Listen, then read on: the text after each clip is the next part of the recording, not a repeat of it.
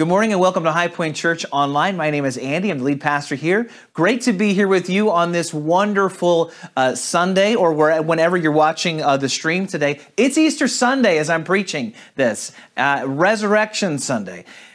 If you have put your faith in Jesus, we celebrate the resurrection power of Jesus every day, but there is something very special and unique about Easter Sunday, about Resurrection Sunday. So happy Easter to you.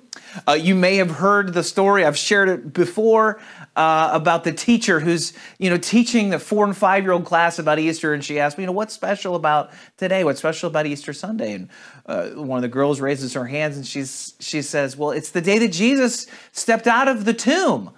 And the teacher said, that's exactly right. Good job. And the, the child continued and said, And if, if Jesus sees his shadow, he goes back in the tomb for seven more days. Easter Sunday is not Groundhog Day, just in case you're wondering. I don't know if that story is real, but I choose to believe that it is real. Okay, I love it. It makes me laugh every time. Easter is a, is a celebratory moment for us.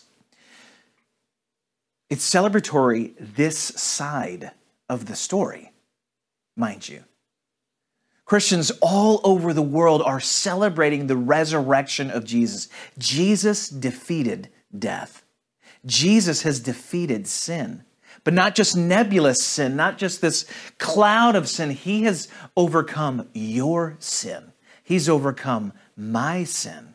And when you put your faith and trust in Him, he takes upon himself, even now, retroactively, this, your sin upon himself. He died a death on the cross, not just for those watching, not just for the spectators in that moment, but for you and me as well. That's the power of Easter Sunday, the power of the resurrection. But and we celebrate it. But those who were living in it, who were living through it, his disciples, his followers, oh, they would have felt a very different way regarding Easter. That Friday, when Jesus was arrested and nailed to a cross, that Saturday, when, when Jesus is in the tomb, we're talking about despair and grief and devastation that they've never experienced before.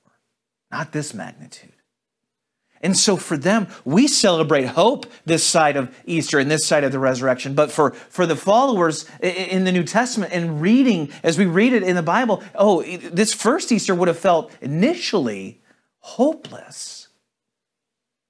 And what I love about Easter, more than you know, Easter egg hunts and pastel colors and families getting together and eating Easter meals and ham and deviled eggs and all the fun things that we do on Easter is that Easter Sunday, Resurrection Sunday, is a consistent reminder that with Jesus, we can always have hope. Easter is a reminder to have hope. Turn in your Bibles to Matthew 27, verse 62 we're going to read the account a little bit of what happened with the disciples and, and how things began to shift and turn around.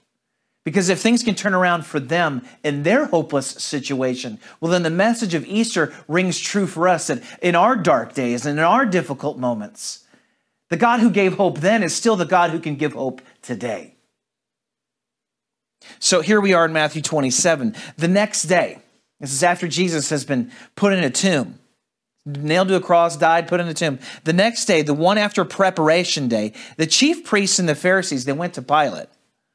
Sir, they said, we remember that while he was still alive, that deceiver, Jesus is who they're, they're describing him as the deceiver. They said, after three days, I'll rise again. So give the order for the tomb to be made secure until the third day. Otherwise, his disciples may come and steal the body and tell the people that he's been raised from the dead. This last deception will be worse than the first. Take a guard, Pilate answered. Go, make the tomb as secure as you know how. So they went and made the tomb secure by putting a seal on the tomb and posting the guard. Now, before we get to this moment in the life of the disciples, imagine what life was like for them just a few days prior, a week prior, two weeks prior.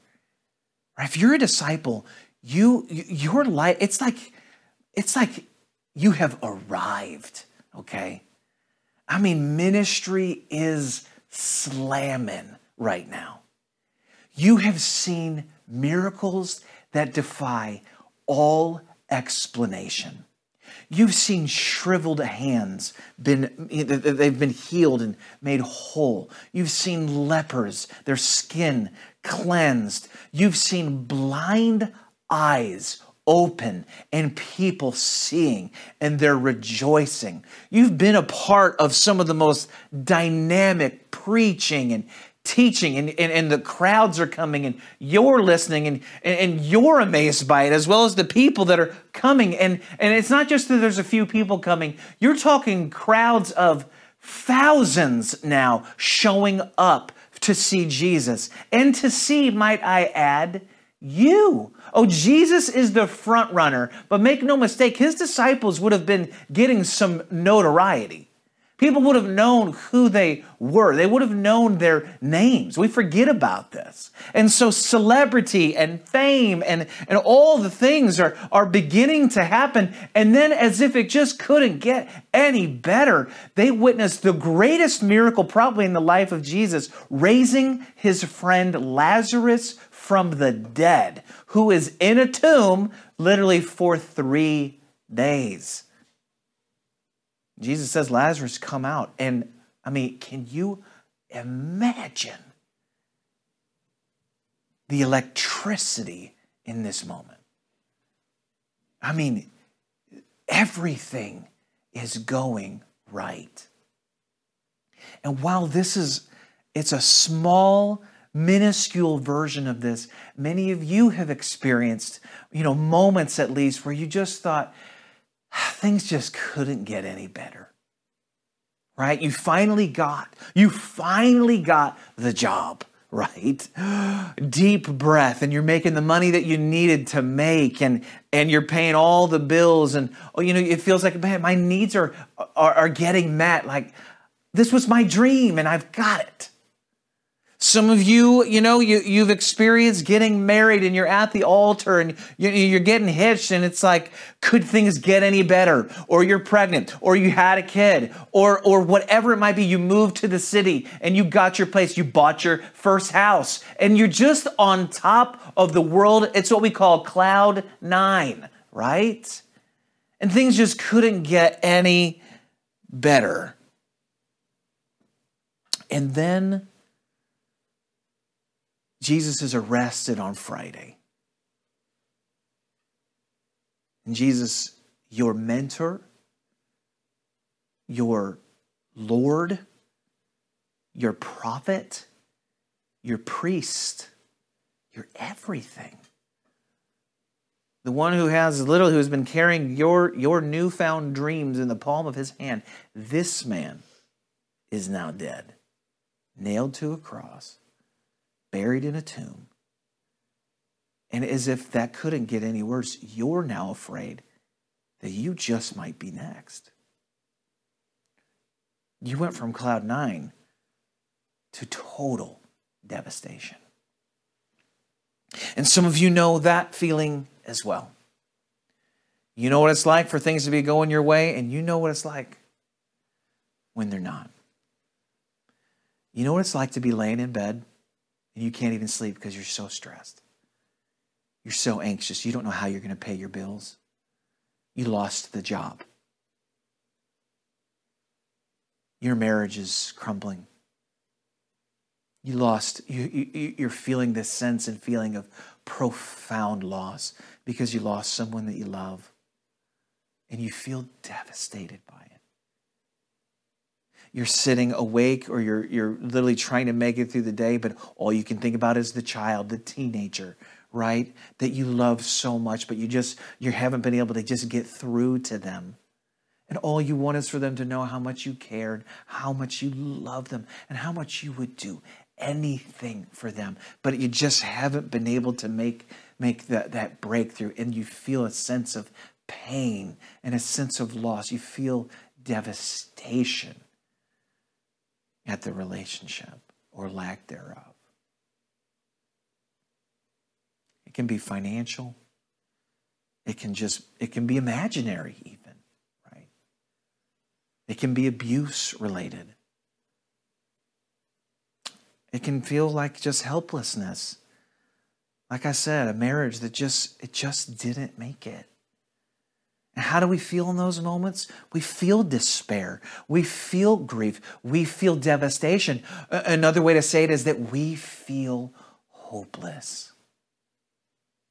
And what Easter reminds us of, what the resurrection reminds us of, not only does Jesus overcome our sin, which is the greatest miracle of all, but this Jesus, he has overcome the world and all of the brokenness and all of the death and all of the pain and sorrow. Jesus has also overcome that. He brings hope to the hopeless.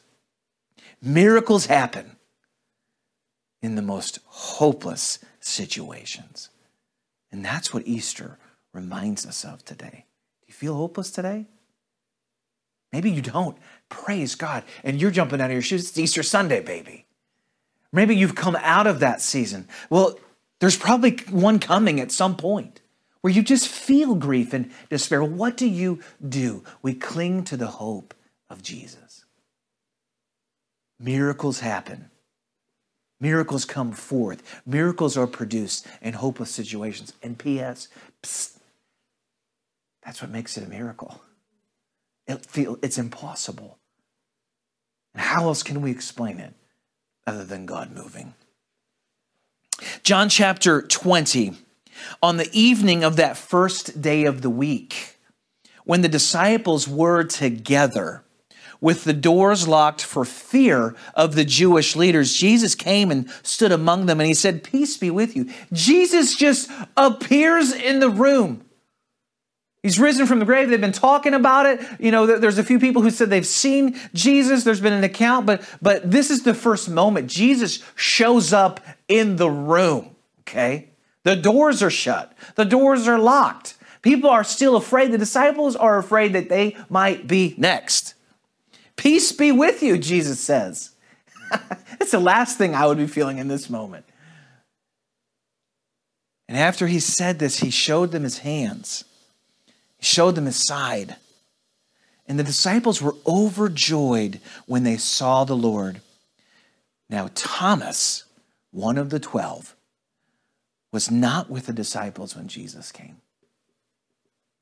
I find this interesting because Thomas is known as, as he's got a nickname in kind of church circles and Christian circles. In fact, your Bible might even say this Lily, doubting Thomas, right? Doubting Thomas. And unfortunately, this is what he has become famous for in this moment. But I'm actually thankful for it because, once again, God uses the truth of how people would actually react and what people would really be doing. The, the Bible doesn't hide any of these things. And this is, uh, I relate to Thomas in this moment. Thomas, Thomas's story is interesting because where, where Thomas is interacting with Jesus in the New Testament, we don't ever see Thomas getting rebuked or corrected. But we see Philip getting corrected by Jesus. We see Peter. We see James and John. We literally have James and John asking Jesus if they should call down basically balls of fire to burn people up, right? Like that's how far off they are from the message of, of love and reconciliation that Jesus is preaching and teaching. You've got Peter who is so full of himself. He's just think he, he thinks he's got it down right? You've got Philip, who's just kind of still a knucklehead at times, and he's asking knuckleheaded questions. And but then you have Thomas, who in many ways is asking similar questions. We don't ever see him corrected in the same way. I find this fascinating. And in fact, you know, if you've ever played baseball or if you've ever coached Little League, right, the, the smaller they are, the smaller the kids are, you know, you're not actually trying to strike them out. Coach pitch baseball is you, you're lobbing right the baseball to to the kid and you're you're wanting them to hit it so you're you're literally picking your pitches here you're you're you're you're you're lobbing this thing up like, okay, this is your moment to jack this thing out of the park, right? And you're doing your best to get them a pitch they can hit. And what's interesting about Thomas, when you look at some of the questions, and if you know the Greek, Thomas asks Jesus a question, and then Jesus turns and instead of addressing Thomas, he addresses the crowd. He addresses the group of disciples. So you have an individual person asking Jesus a question, and then Jesus uses that opportunity to speak to the masses from it.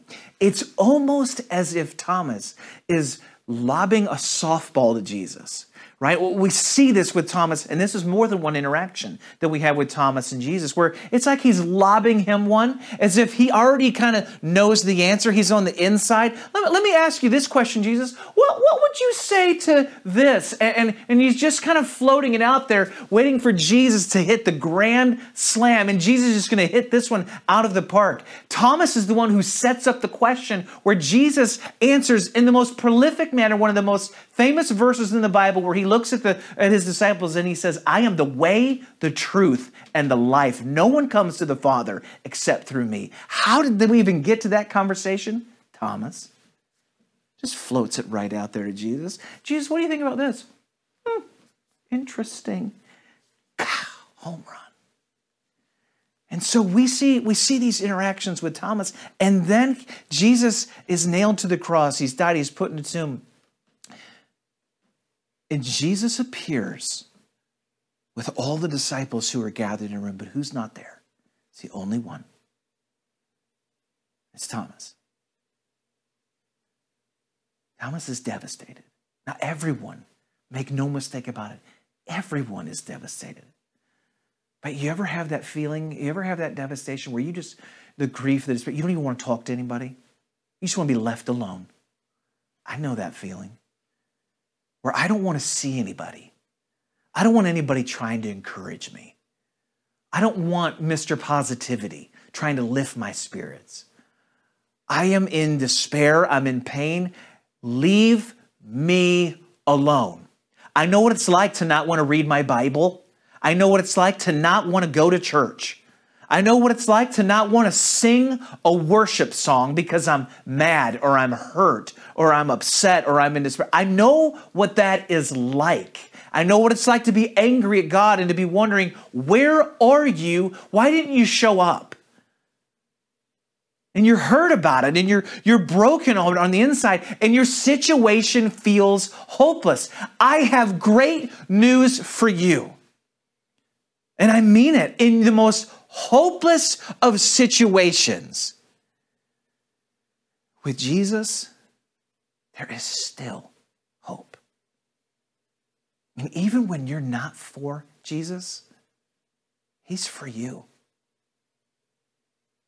The Bible reminds us that even while, while you were a sinner, Christ died for you. Meaning, when you contributed nothing, Jesus still came and met you. And, and still, even in these moments today, in 2022, there are moments where you are still contributing nothing. And you're hurt. Your situation's hopeless.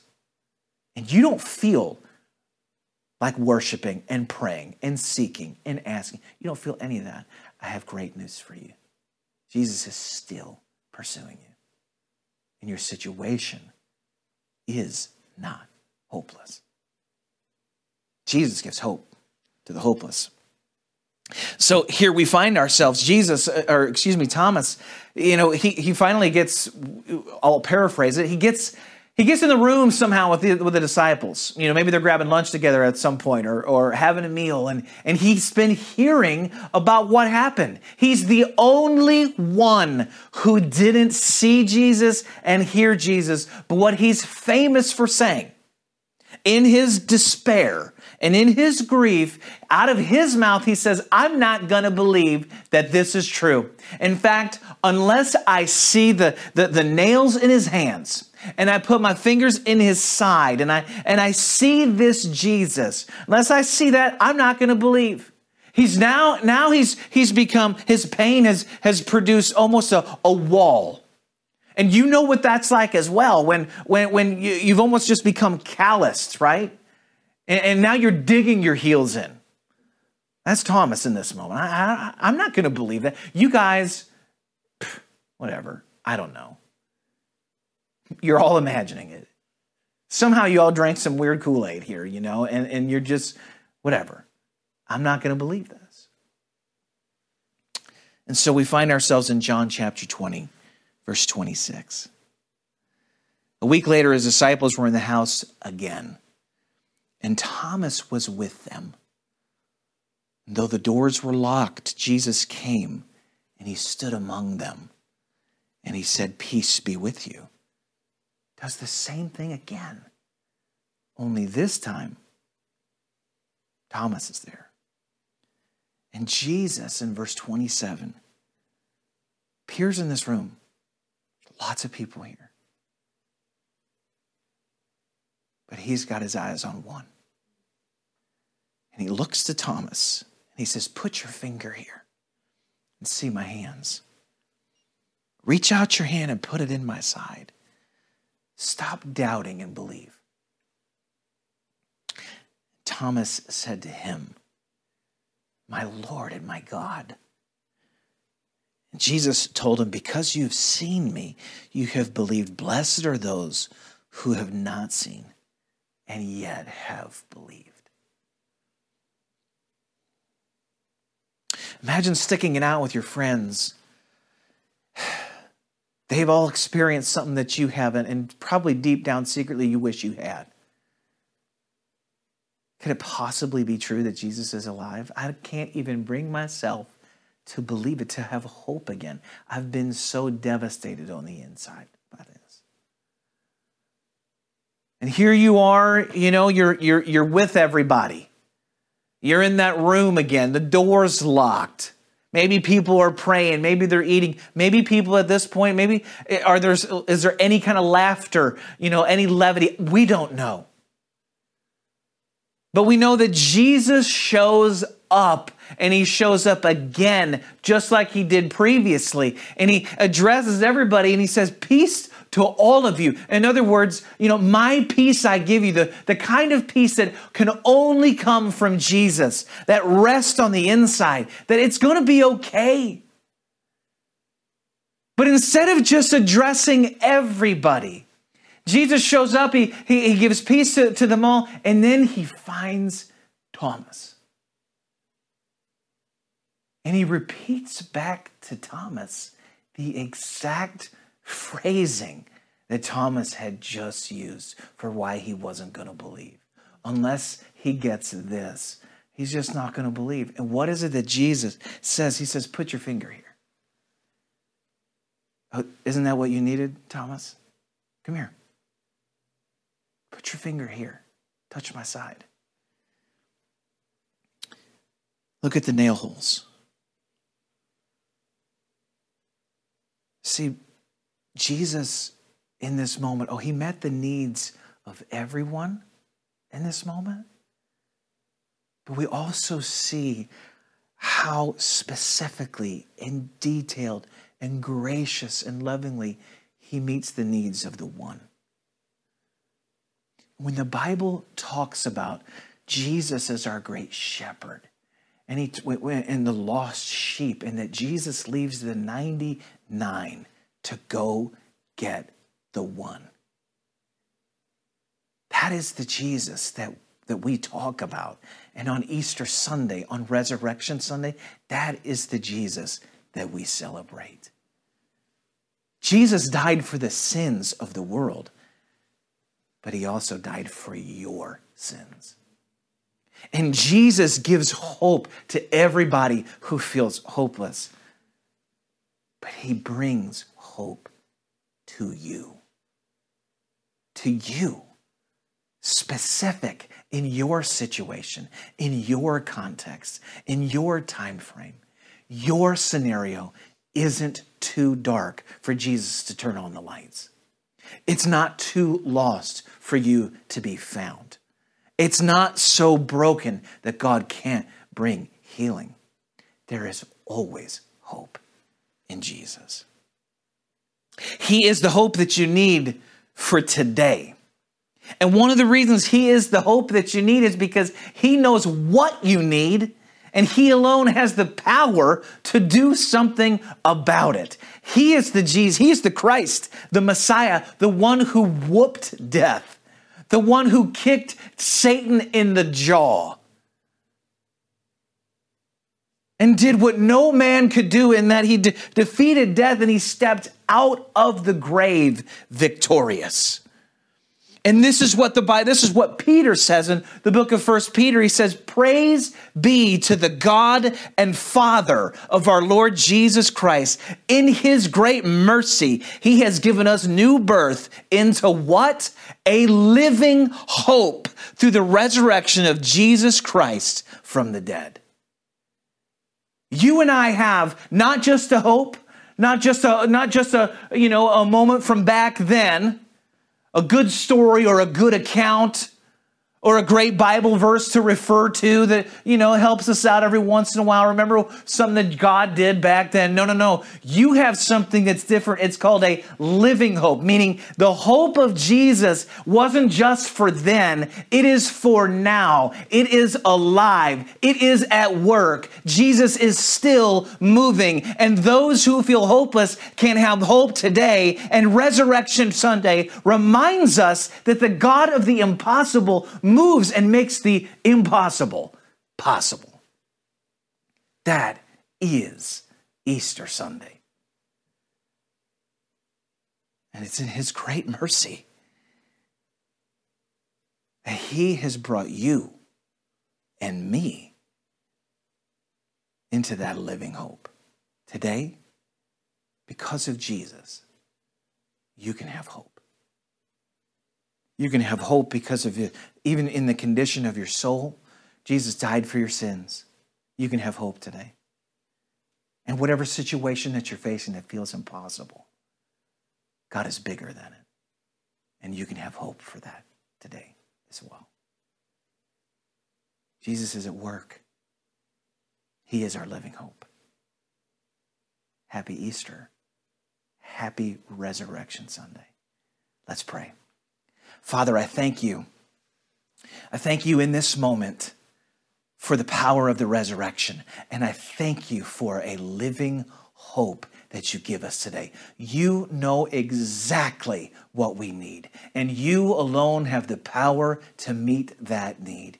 Jesus, we thank you first and foremost for what you did for us by taking our sins upon yourself and taking our punishment that we deserved. You went to the cross on our behalf. You died the death that we deserved. And yet, God, in your infinite wisdom and your plan for Jesus, that Jesus stepped out of the grave victorious because he was perfect.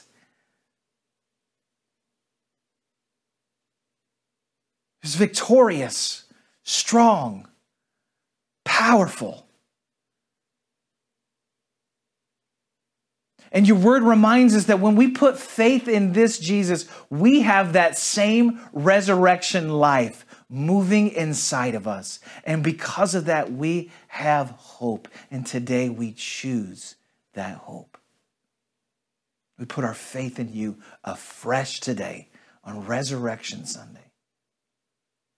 And Jesus, we pray even today, as many who are watching are going through situations and scenarios, and maybe they feel hopeless. God, the same, the, the, the, the, same God who sent Jesus and brought hope to the hopeless then is the same God who's at work right now. And so, Lord, I'm asking that you would bring hope to our hopeless situations. Your resurrection power and the resurrection story reminds us that that's what you do and that that is who you are.